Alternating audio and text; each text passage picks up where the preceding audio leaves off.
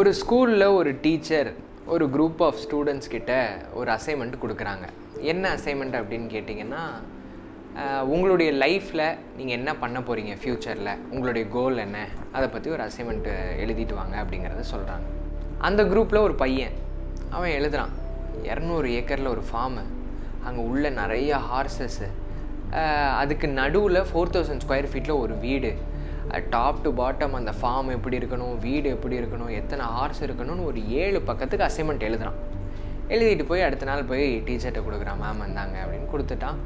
கொடுத்தவொன்னே அந்த மேம் எல்லாத்தையும் ஃபுல்லாக பார்க்குறாங்க பார்த்துட்டு பின்னாடி திருப்பி எஃப் அப்படின்னு போட்டு கிளாஸ் முடிஞ்சதுக்கப்புறம் நீ என்னை வந்து பாரு அப்படிங்கிறத எழுதி பேப்பரை கொடுத்துட்டாங்க.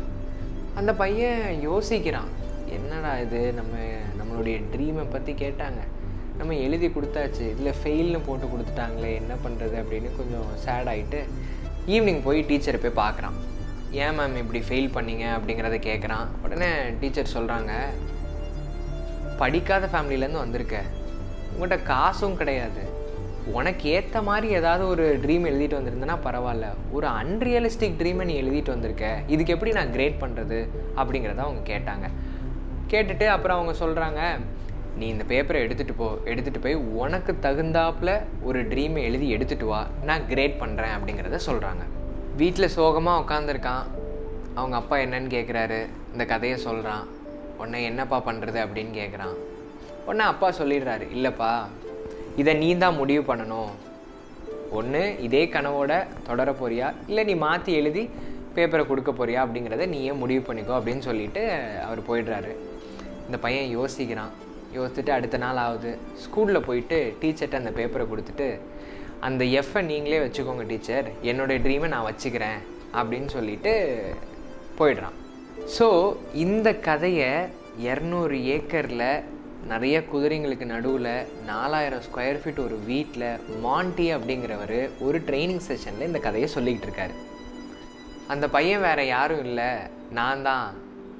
அந்த டீச்சர் எஃப்னு போட்டு கொடுத்த பேப்பரை என் ஃபயர் பிளேஸ் மேலே ஃப்ரேம் பண்ணி வச்சுருக்கேன். இது மட்டும் இல்லை இன்னொரு இன்ட்ரெஸ்டிங்கான விஷயம் நடந்துச்சு.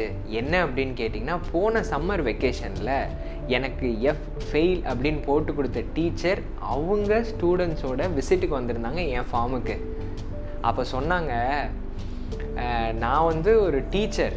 இவ்வளோ நாள் வந்து நான் எல்லாரும் கரெக்டாக இருக்கணுங்கிறதுக்காக மற்றவங்களுடைய கனவை நான் திருடிட்டேன். ஒரு ட்ரீம் ஸ்டீலராக இருந்திருக்கேன். ஆனால் மாண்டி நீ உன் கனவை விட்டு கொடுக்கவே இல்லை. அதுக்காக நான் ரொம்ப பெருமைப்படுறேன்னு அந்த டீச்சர் சொன்னதாக மாண்டி இந்த ட்ரைனிங் செஷனில் சொல்கிறாரு ஸோ நம்மளுடைய லைஃப்லேயும் நம்மளுடைய கனவை திருடுறதுக்கு நிறைய பேர் இருப்பாங்க. நம்மளுடைய கனவு சின்னதோ பெருசோ மற்றவங்கள திருட விடாதீங்க. Don't let anyone steal your dreams